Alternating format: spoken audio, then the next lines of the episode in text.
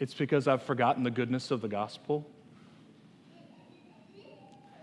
Like when I'm cold in my affection towards Jesus, it's because I've forgotten that I am a sinner and he loved me when I was his enemy. And when I see in the word that we're supposed to obey and do certain things and I don't want to, it's because I've forgotten how good he is. So I just want to thank you, Royce, for reminding us again. And I want to thank Jesus for dying on the cross. From before creation, his plan was to die for me and for you.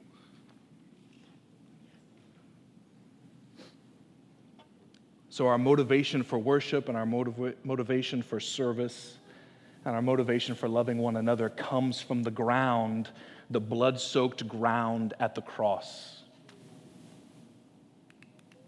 That we love one another because he has first loved us. So, I, this is a holy time where we get to look in the Word together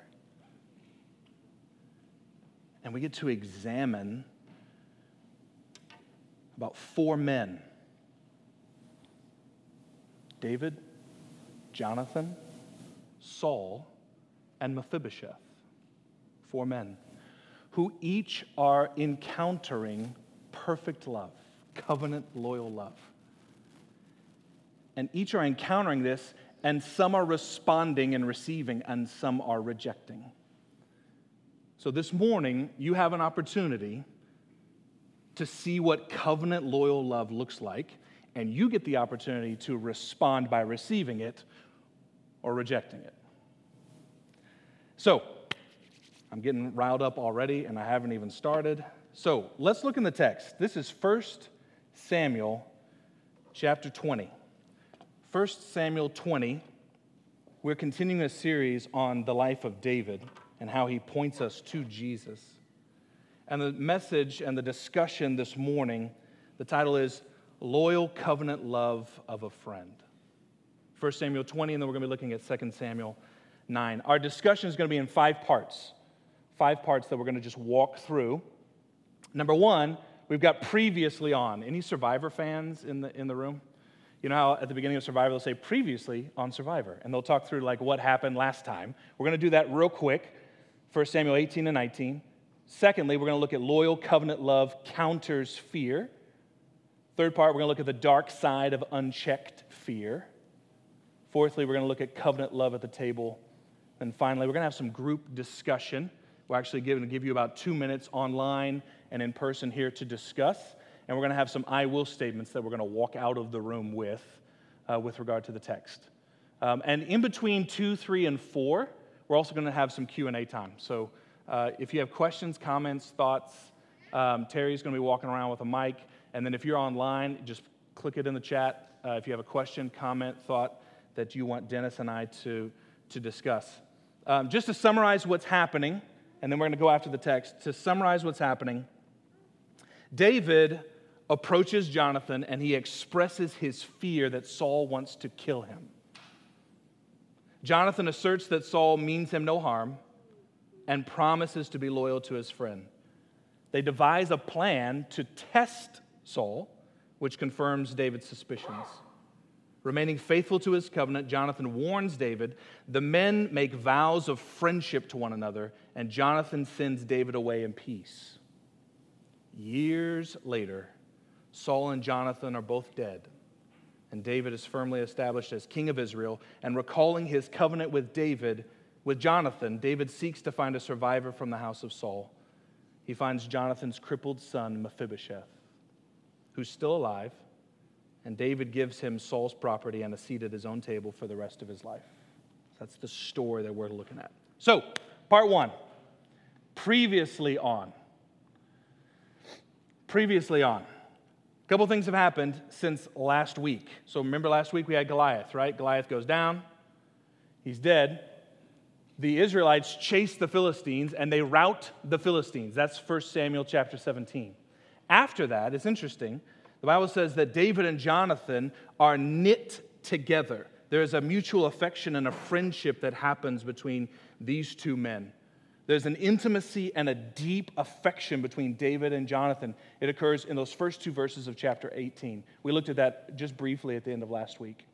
These two friends knit together make a covenant of loyalty with each other.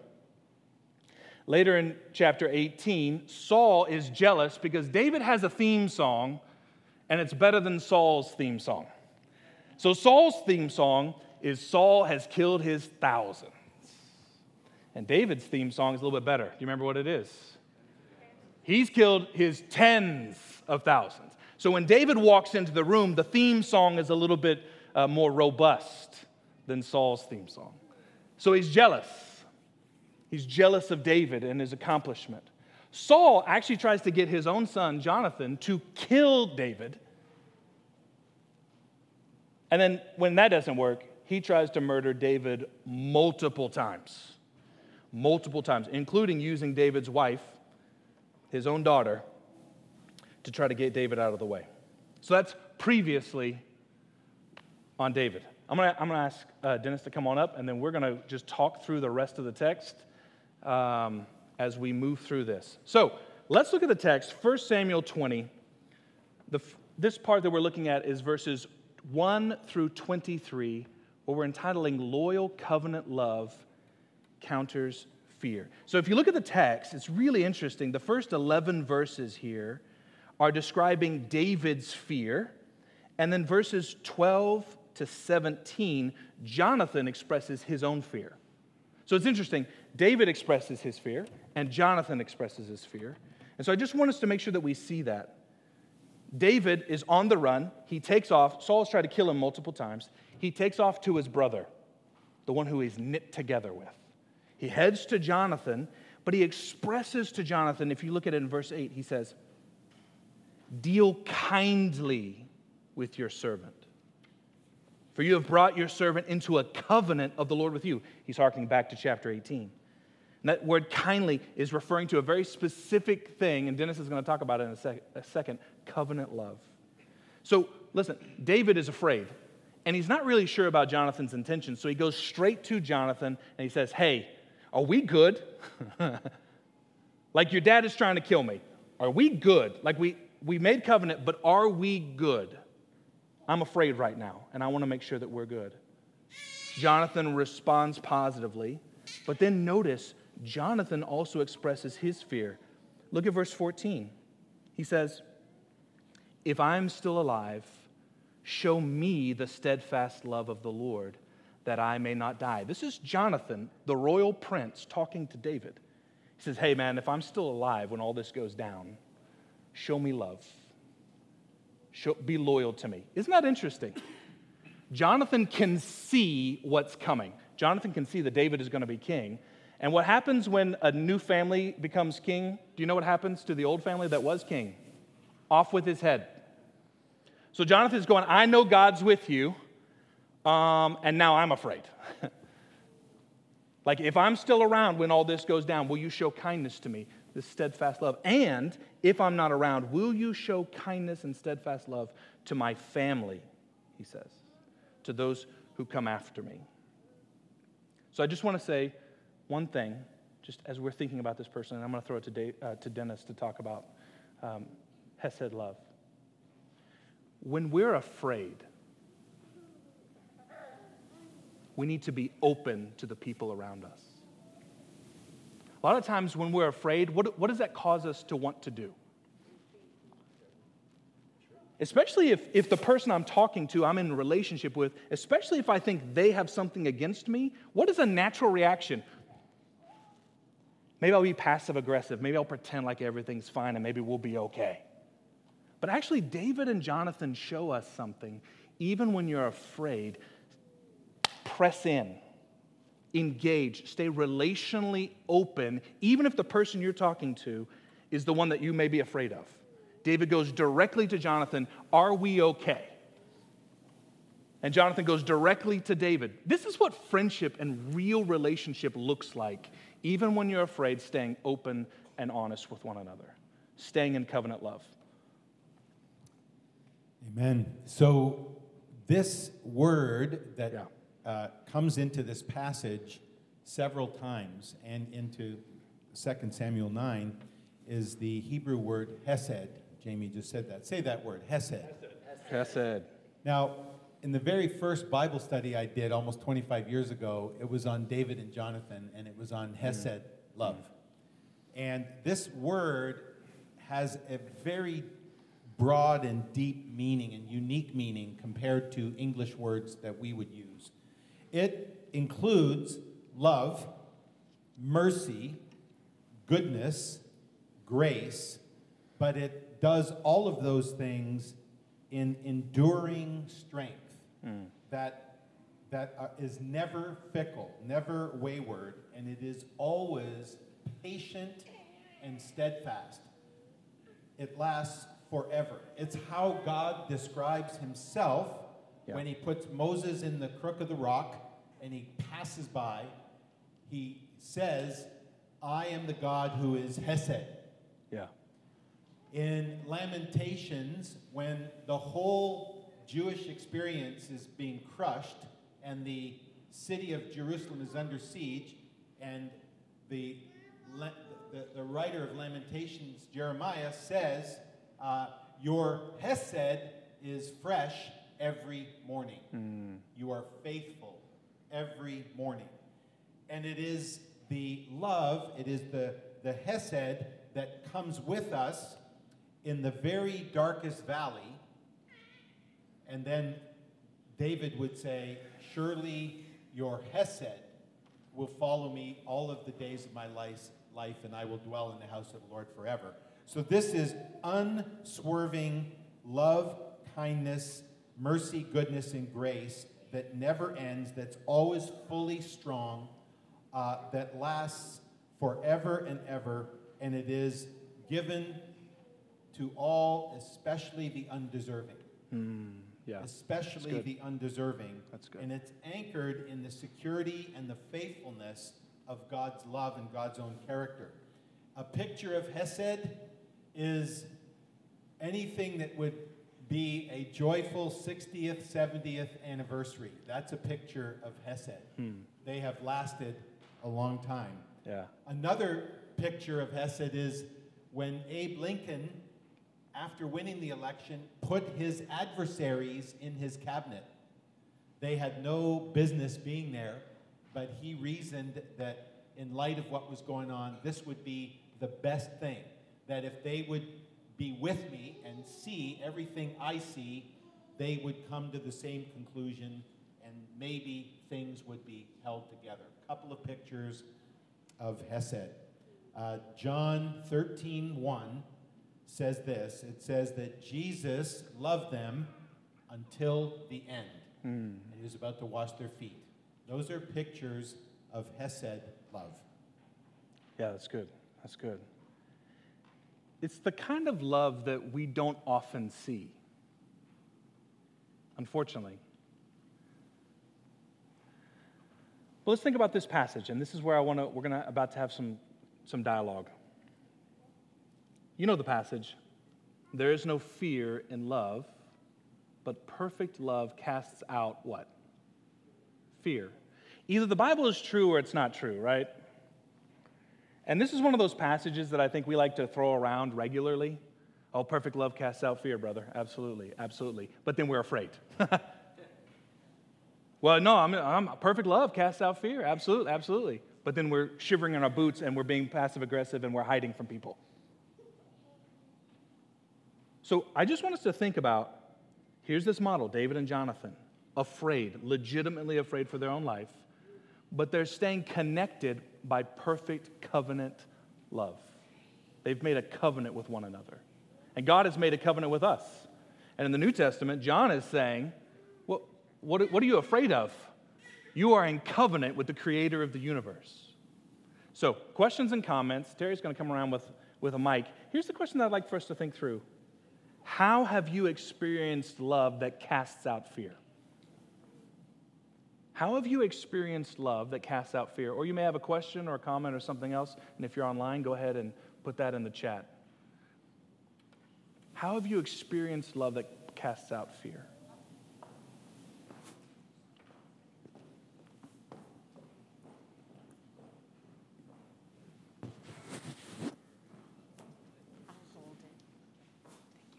Um, uh, probably many of you know our in laws moved in with us.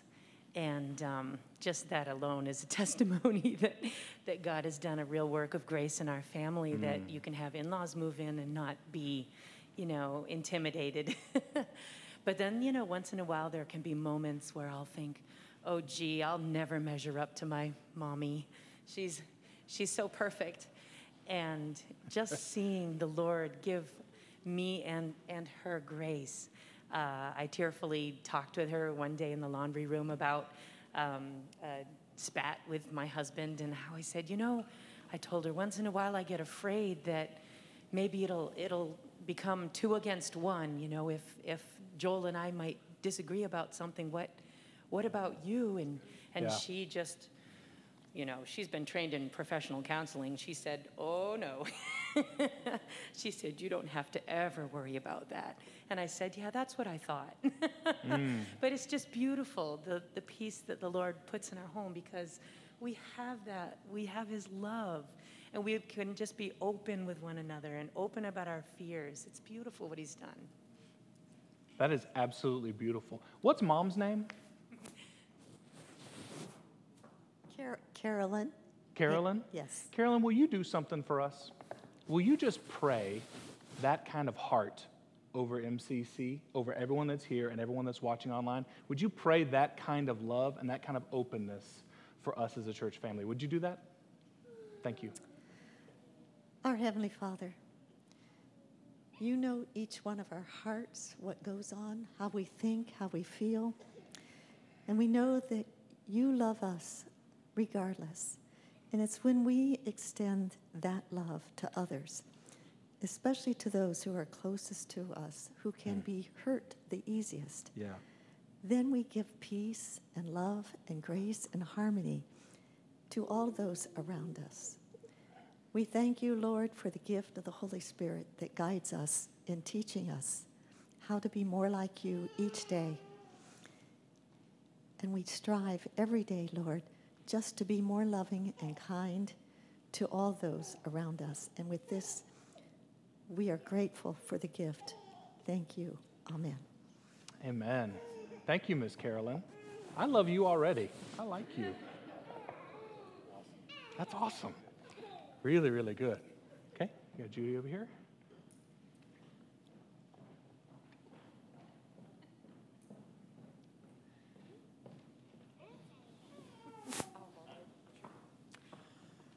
Okay, so our 33 um, year old daughter has been gone from our lives for almost three years. And the Lord has been so faithful with us.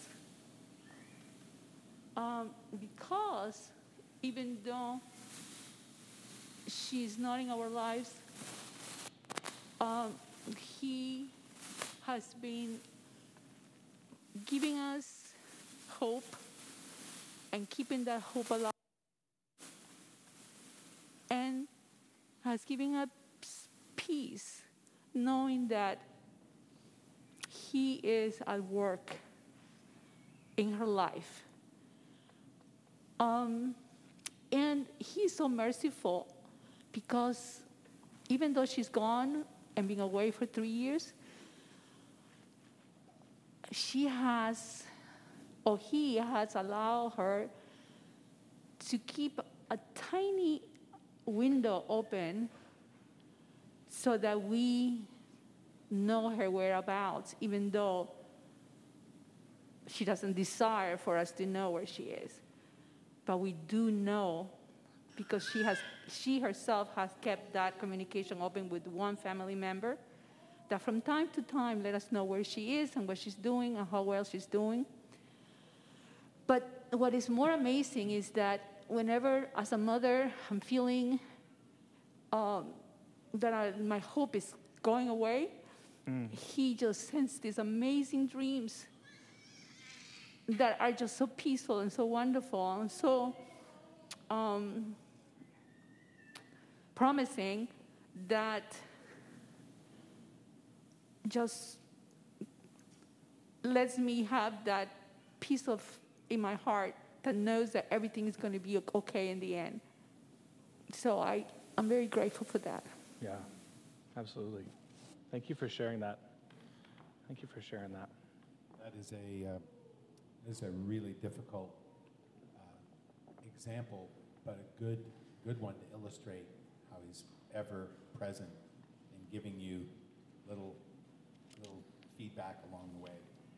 We have uh, from Michael Erickson, um, he, he's saying, you know, rather than experiencing uh, love as an emotion, it is love as a matter of the will, and it is love uh, and the love of God and the grace of God that enables us to obey. And when we're obeying, we are moving, we, when we're living in obedient love relationship with God, we are uh, moving away from punishment.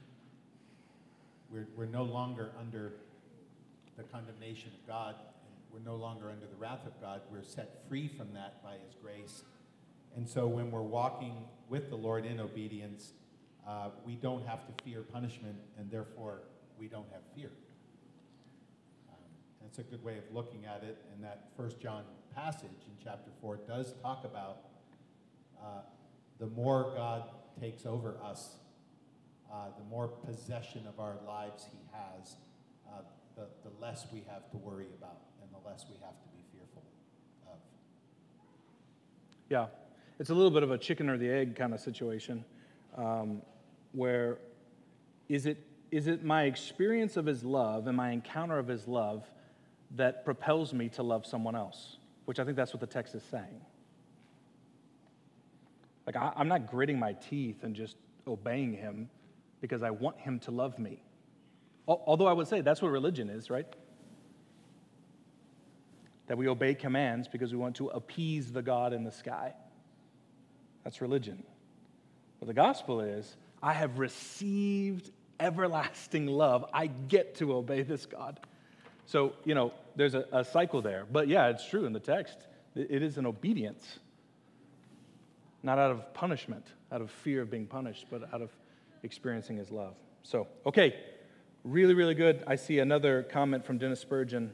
When we have concerns, it would be helpful if we were honest to say, I fear, then state our concern. How then can we overcome our fear? Which is a good, is a good question, Dennis. I would say um, stating our fear relationally with the Father or with Jesus is the best way to approach that. So it's not as helpful to just say, I'm afraid, because our minds are doing that anyway every time we're afraid, right? That's why my mind spins, is because I'm afraid. And I just think about it. But it's when I tell the Father, I'm afraid and I need you, like David going to Jonathan. I, I need you to deal kindly with me. I'm appealing to your covenant love. So stating it and then staying relationally connected with the one who has loved you perfectly is a way to approach that. Okay, we need to move. Next section. The next section is the dark side of unchecked fear. And if you're hearing Star Wars in that title, you are correct. The dark side of unchecked fear. So if you look at the text, verse 24, we see David, so David and Jonathan have responded to their fear by staying relationally connected with the person in front of them. Now we see Saul, and he does something ex- the exact opposite. So David's hiding. They have this plan where David's not going to show up at this feast at Saul's table. And basically, the plan is hey, if Saul freaks out, then I'll know that he wants to kill me. And Jonathan's like, nah, it's going to be fine. Don't worry about it. He's like, okay, but let's do the plan, okay? So they go to the meal, and there's this encounter between Saul and Jonathan. This is the second day, it's verse 27. David's place was empty, and Saul said to Jonathan his son, Why has not the son of Jesse, you can't even say his name, you know you're in trouble when they won't even say your name. Why has not the son of Jesse come to the meal either yesterday or today? Jonathan answered Saul, David earnestly asked leave of me to go to Bethlehem. He said, Let me go, for our clan holds a sacrifice in the city, and my brother has commanded me to be there. So now, if I have found favor in your eyes, let me get away and see my brothers For this reason, he has not come to the king's table. So, Saul, who's afraid, he's afraid that he's losing his dynasty to David. He knows this is happening. He's afraid. He's afraid for his son, who is not going to be king. If David becomes king, my son doesn't get to be king. So he's afraid. And do you know what Saul does? Then Saul's anger was kindled against who? Jonathan. The one he's afraid of losing the dynasty, he's angry at that one. And he said to him, You son of a perverse, rebellious woman. That's some spicy language right there for the Bible. I can tell you that right now. You son of a perverse, rebellious woman, do I not know that you have chosen the son of Jesse to your own shame? For as long as the son of Jesse lives on the earth, neither you nor your kingdom shall be established. Then Jonathan answered, Why should he be put to death? And Saul hurled his spear at him to strike him. The very thing that Saul did to David multiple times, wanting to kill David, he does to his own son, the one who he's afraid of losing the dynasty. Big idea for us. When we explode in anger, there's usually being driven by fear. And if we're not careful, we will explode in anger towards the very ones that we love who are closest to us, who we are afraid for. Are y'all hearing me this morning? Because that's good preaching.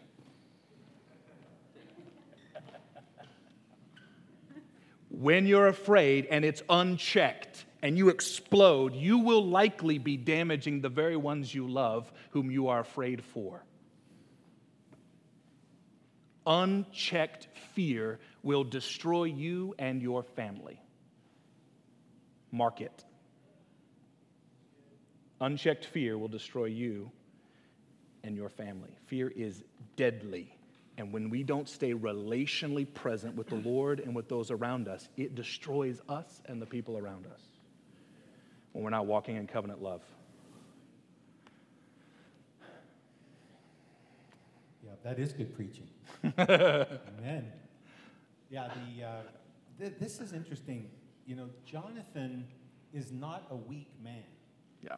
You know, Jonathan has already climbed up the hill, taken out dozens of Philistines. Um, he's already stood up to his father in the matter of the honey and killing people and whatever. And so I, I think what, what I love about Jonathan is he, he has strength. Mm. He's not working out of weakness, he's not working out of uh, the, the inability, but he's coming to David as a man. They, they, are, they are two men who are making and walking out this covenant. And it, it's such an important, th- this is something our culture does not value. It does not yeah. value yeah. deep male friendship. Right. Uh, this is seen to be uh, old fashioned, whatever. But it's interesting when I think about uh, my relationships here uh, at Marymount with, with our staff. Um, and I'm just talking now about the guys on the staff. Um, my relationship with Jamie. I mean, they actually just sent a text in here about when they get called to a new place to serve, it can be really scary, it can be really challenging, and God's love sustains them through that. But we had a number of conversations about big issues when they were moving, and big issues uh, about their housing, and all kinds of things. And what I loved about it is Jamie was like, here's, here's, what, I'm, here's what I'm concerned about right here. And of course, God's grace is working. God's grace is all through that because He called them here. Yeah. But in bringing that into relationship, uh, we have this we have this um, ability to look at the problem and to face into it together. When I was having open heart surgery, uh, besides Marianne, the, the guys in the room the night before were the elders of this church who were there to pray with me. Um, our eldership divides into little groups of three. My group of three is Steve Sessler and Lewis Arnold. And regularly, we get together and we share all the stuff that's going on in our lives and the things we're afraid of, the things we're battling, the fears we have. Now, that, that is the reason many pastors fall. Yeah. That is the reason many men fall. Yep. because they don't have good male friends. Yeah. And that's, that must, that's the number one goal of our men's ministry. This comes naturally or more naturally to women. This does not come naturally to men. But this is the call that we're, we're having as we look at this passage, practical application, to really be connected, uh, you men, to other men who can walk through life's difficulties with you. Yeah, and this it's costly to Jonathan to be in relationship with David. It cost Jonathan a lot. It cost him his inheritance. It cost him relationship with his father. It cost him. Here's the royal son. Here's the prince. And he's giving up royalty. He's giving up his kingdom for David. And it cost him. And the New Testament, in the New Testament, Paul basically makes this same argument. Do you remember in Philippians 2? Paul is looking at the church and he says, Listen, I want you to love one another, and I want you to have the same mind as Christ. I want you to consider others more significant than yourselves. And this is how you do it have the same mind of, as Christ, who willingly gave up his own throne, his own royalty for you. So, John, in Jonathan, we actually see a picture of Jesus, the royal prince, giving up his throne for the sake of others. And Paul uses that as motivation to love each other. Look what Jesus has done. Let's love one another. Let's consider one another, consider the other person more significant than ourselves.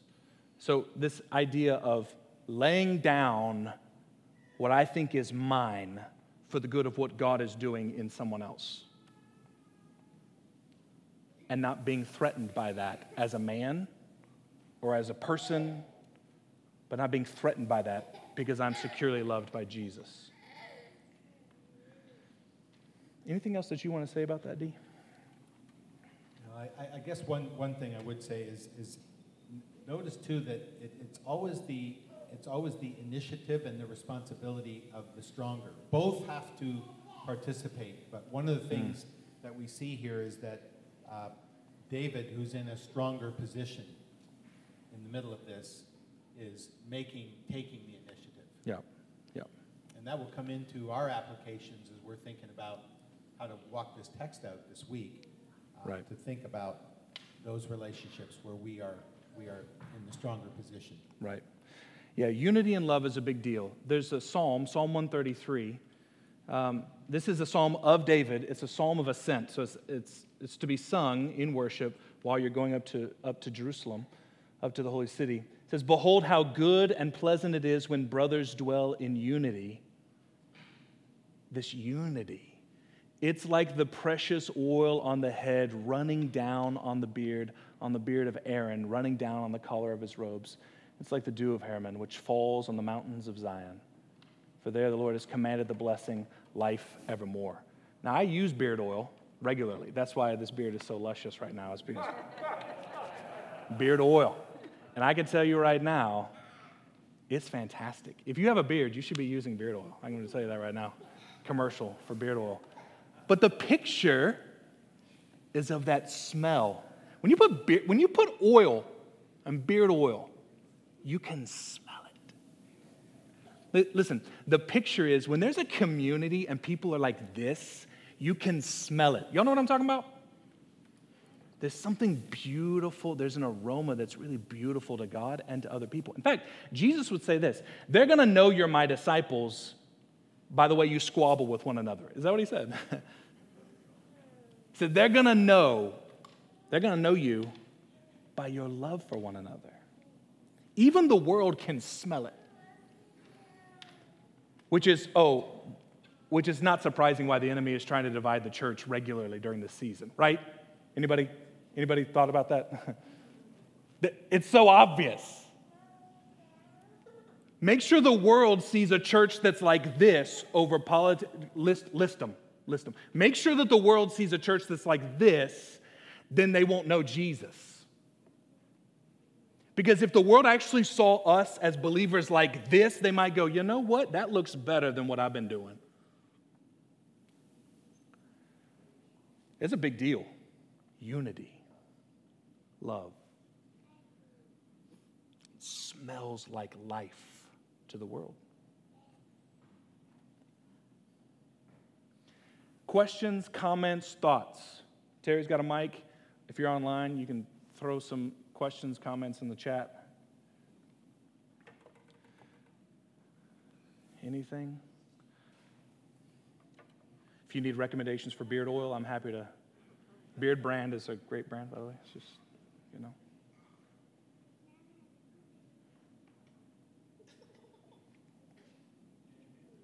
Yeah, Scott's got one over here, Terry.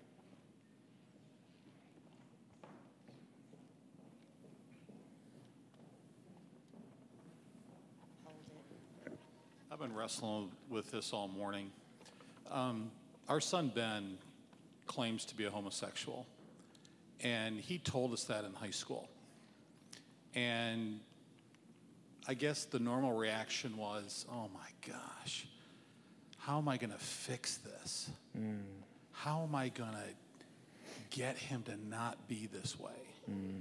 And that was hard until the Lord just said, Scott, just love him.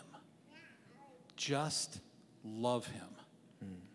And when I made that mental and heart change in my life to just take him as he was and love him as the gift that he is from God, that smell came back.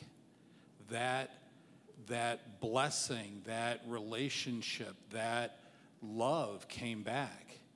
And I don't know where God's going to take this, but I'm going to be with him on the ride.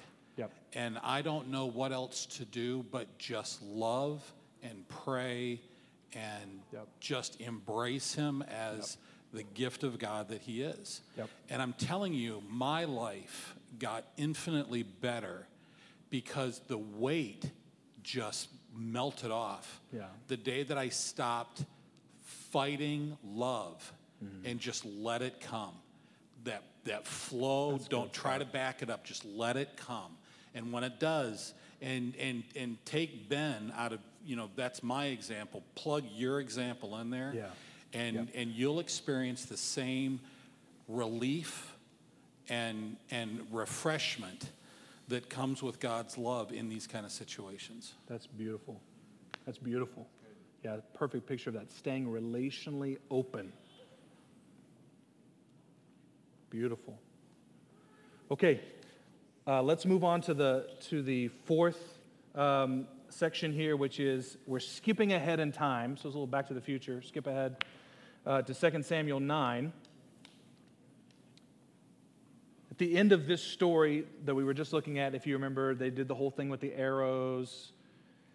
David and Jonathan talk, and Jonathan confirms, Yeah, dad's coming to get you, man. You got to go. And they embrace, they weep, and they embrace one another. They said, The Lord be between you and me. The Lord be between our houses forever. So just keep that in mind. Now we fast forward 2 Samuel 9. David is looking around and he goes, Is there still anyone left of the house of Saul that I may show him kindness? That's that chesed love. Is there still anyone in the house of Saul that I may show kindness, hesed love, for the sake of Jonathan? Then later in verse 3, he says, And the king said, Is there not still someone of the house of Saul that I may show the kindness, chesed, the kindness of God to him? And there's a servant who says, Well, there is one son of Jonathan. He's crippled in his feet. His name is Mephibosheth. He lives in Lodibar. And David calls him. Now let's, let's make sure we got it all clear. This is Game of Thrones stuff right here. Because you have David, and here comes a child of Jonathan. Do, what happens to this kid in this moment? Gone. He's dead.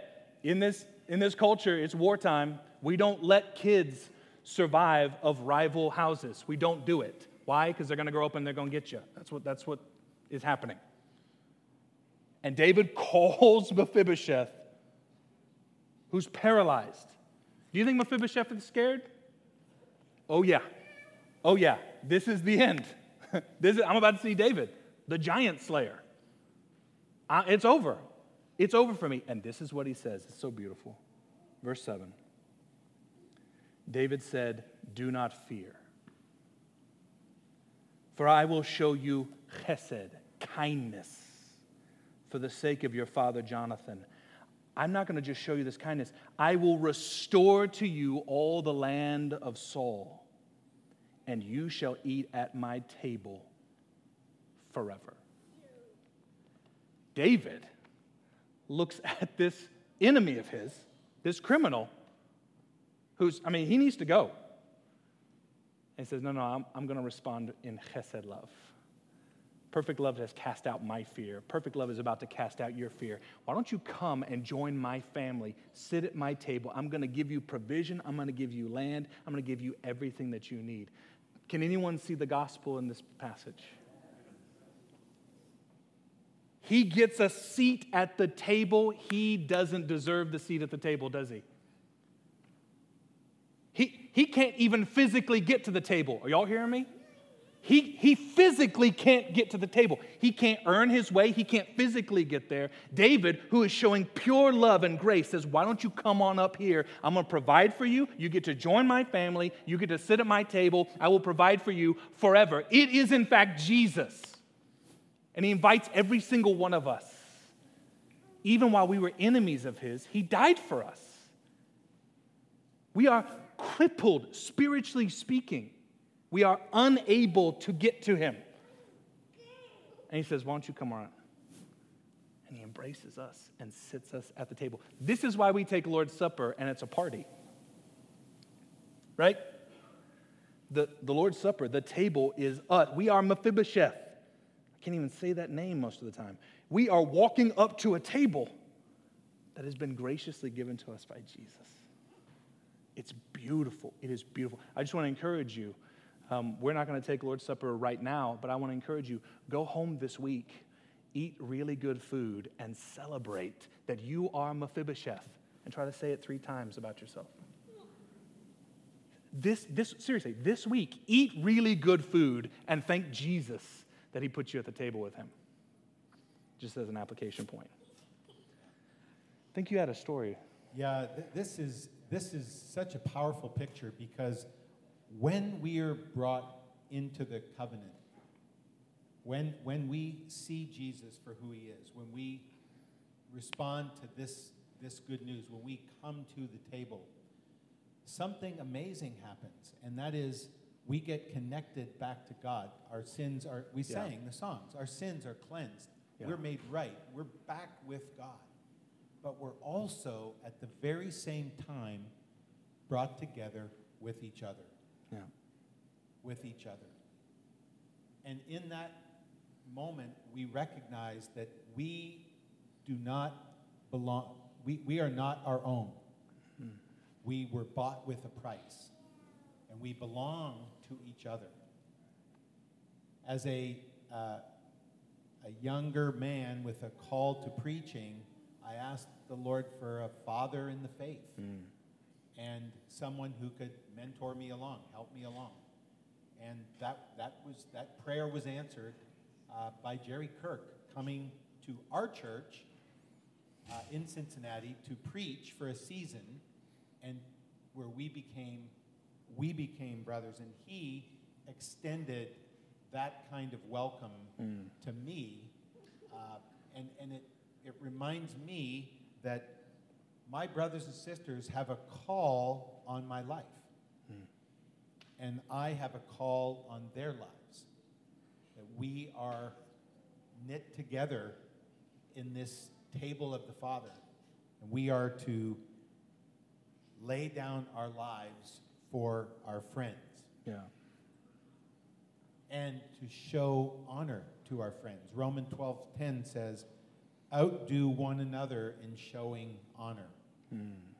So one of the things to think about is who in the covenant family is God drawing you to in relationship? We Yeah. talked about good male friends. Corey Lush has stepped in and said, Yes, this is vital for my husband uh, to be in these relationships.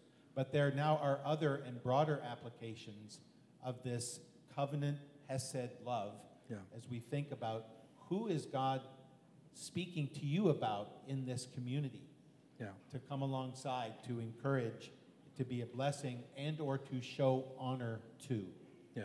That, that is what it means to be in this covenant community. It's good. Okay, we're going to move into group discussion time now. Um, I'm just going to throw a couple of um, ideas up on the screen so that you can see those. Just some, some applications to consider. Then we're going to take two minutes for you guys to just discuss, and then we're going to respond to that. A couple things to consider. Have you received grace and come to the table? I'm going to tell you right now, you will not find intimacy with brothers and sisters if you have not come to the table with Jesus. You, you don't show grace, and we're not going to be open and vulnerable with other guys if we don't understand how to be open and vulnerable with Jesus. So I just want to encourage you there. If you head back to Lodi Bar like Mephibosheth, you're struggling. You need to stay at the table and then embrace other guys and bring them with you. Y'all hear me? you want motivation to be vulnerable with another guy or another girl? Be vulnerable with Jesus. It's the primary relationship and it flows to all the others. So I'm about to start preaching again, so we're going to keep going. Have you received grace and come to the table? Maybe celebrate this grace with communion at home. Here's a question Who around you needs grace and loyal love, which is what Dennis is going after? Examine your friendships. Where are my friendships? Where's the vulnerability level? And then finally, understand that our church family is a covenant family of loyal love. this, this applies to us, usins, right? That we'll be together.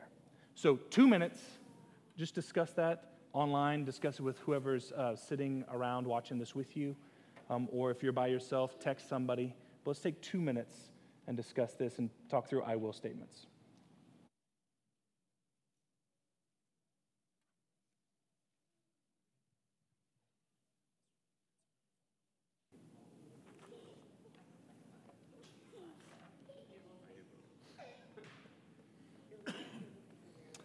All right. I hate to break it off. That's two minutes. Um, we have maybe time for one or two folks that want to share, maybe an I will or something that's kind of really resonated uh, this morning. We have time for about two, and then we're going to close it down. Terry's got a mic, um, so anybody have anything that they want to share? Just what the Lord is, is speaking to them, how you're processing this. Jess Moore says, um, Jess Moore says, I will name my fear this week and lay it at Jesus' feet and pick up his love instead. Mm. Way to go, Jess. Yeah.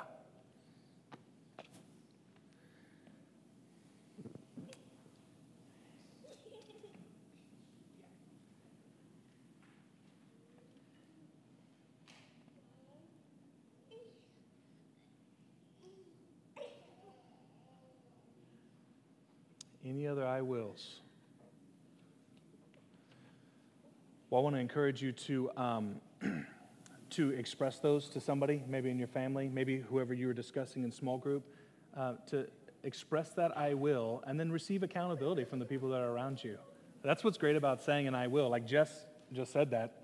So um, she's got people in her life who get to ask her, hey, are you doing that? And hold her accountable. So it's a really healthy uh, rhythm there. So I just encourage you to express that um, to, to those who are in your life, what your I will statement is for this week. Let me pray, and then Royce and the band are going to come back up, and we're going to sing one final song. And this song is, is targeted at our relationship with Jesus. So I just want to reiterate it is in our relationship with Christ that all these other relationships work. So let me pray, and then we're going to stand and we're going to worship together and sing to Jesus. Father, we come before you, and I thank you for your word. I thank you that you have revealed your nature and your character and what you're like. I thank you for David. I thank you for Jonathan. We look forward to seeing them for eternity. I look forward to asking them questions about this experience. And I ask, Holy Spirit, that you would awaken us again to the beauty and grace of Jesus, that you would ignite worship and zeal in us. and you would help us to be open and relationally connected to those around us by your covenant love. And it's in Jesus' name we pray. Amen. Let's stand and sing together and worship Jesus.